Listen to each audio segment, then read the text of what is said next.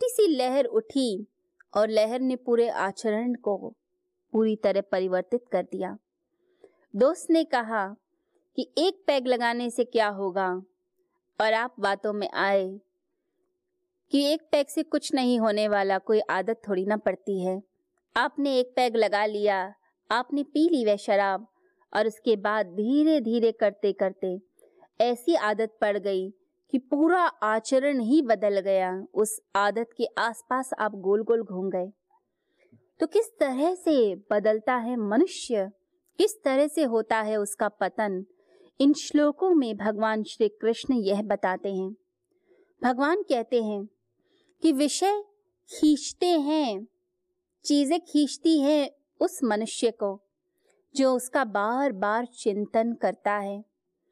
एक इच्छा अंदर उठी एक विचार अंदर आया और उस विचार ने आपको पूरी तरह से बहा दिया।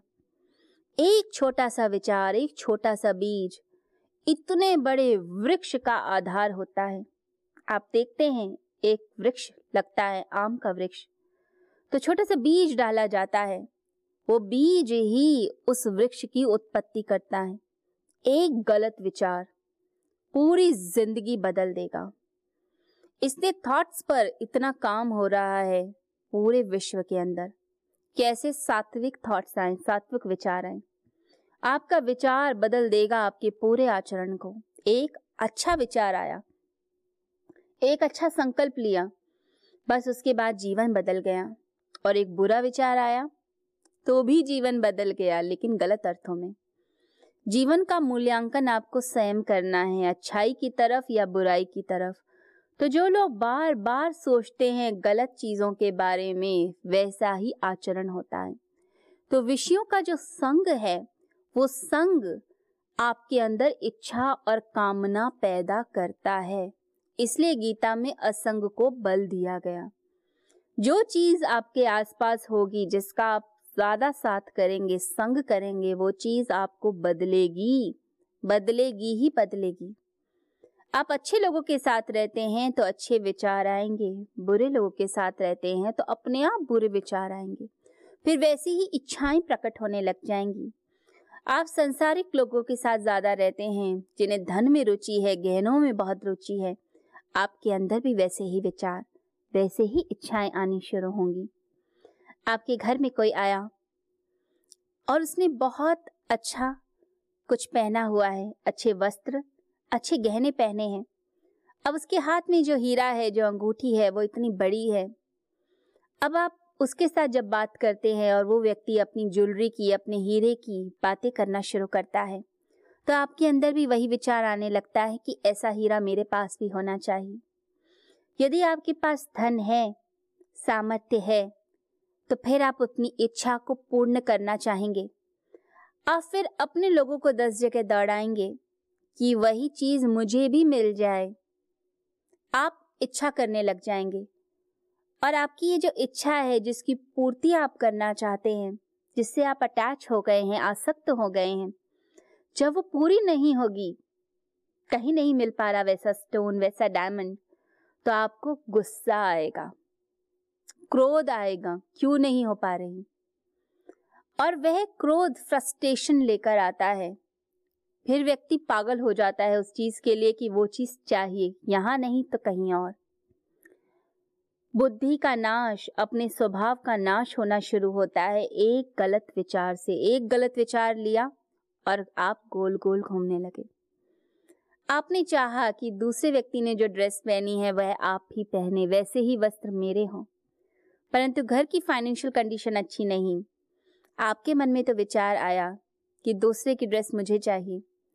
परंतु घर के हालात अच्छे नहीं और आप नहीं ले पाए तो इच्छा पूरी नहीं हुई। गुस्सा आने लगता है। अपने पर गुस्सा आता है, परिवार पर गुस्सा आता है। लगता है माँ बाप नहीं समझ रहे। लगता है मैं कुछ नहीं कर पा रहा। काश मेरे पास इतने पैसे होते कि मैं वैसे ही वस्त्र पहन पाता या पहन पाती। तो मन में ये सब चीज़ें उठने लगती हैं। एक विचार आया, एक संग से एक विचार। उस विचार ने इच्छा को जन्म दिया कामना को। कामना से हुई आसक्ति।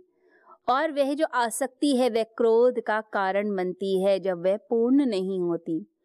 और क्रोध में जब व्यक्ति आने लगता है तो उसकी आँखों पे पर्दा आने लगता है, मोह आ जाता है।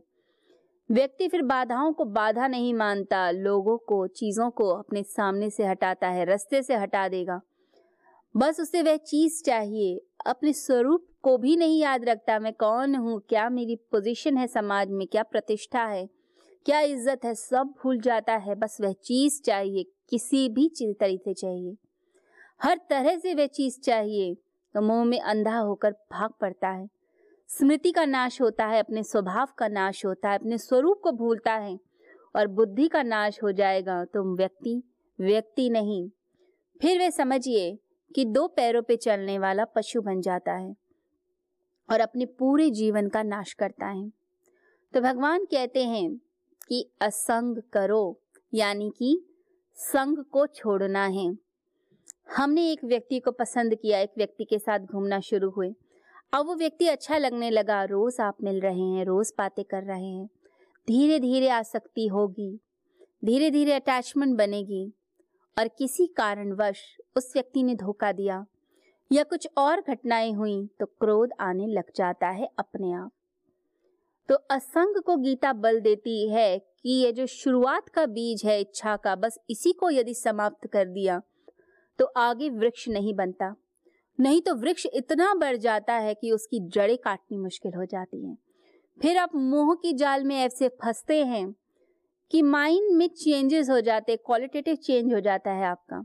वापस लौटना बड़ा मुश्किल है।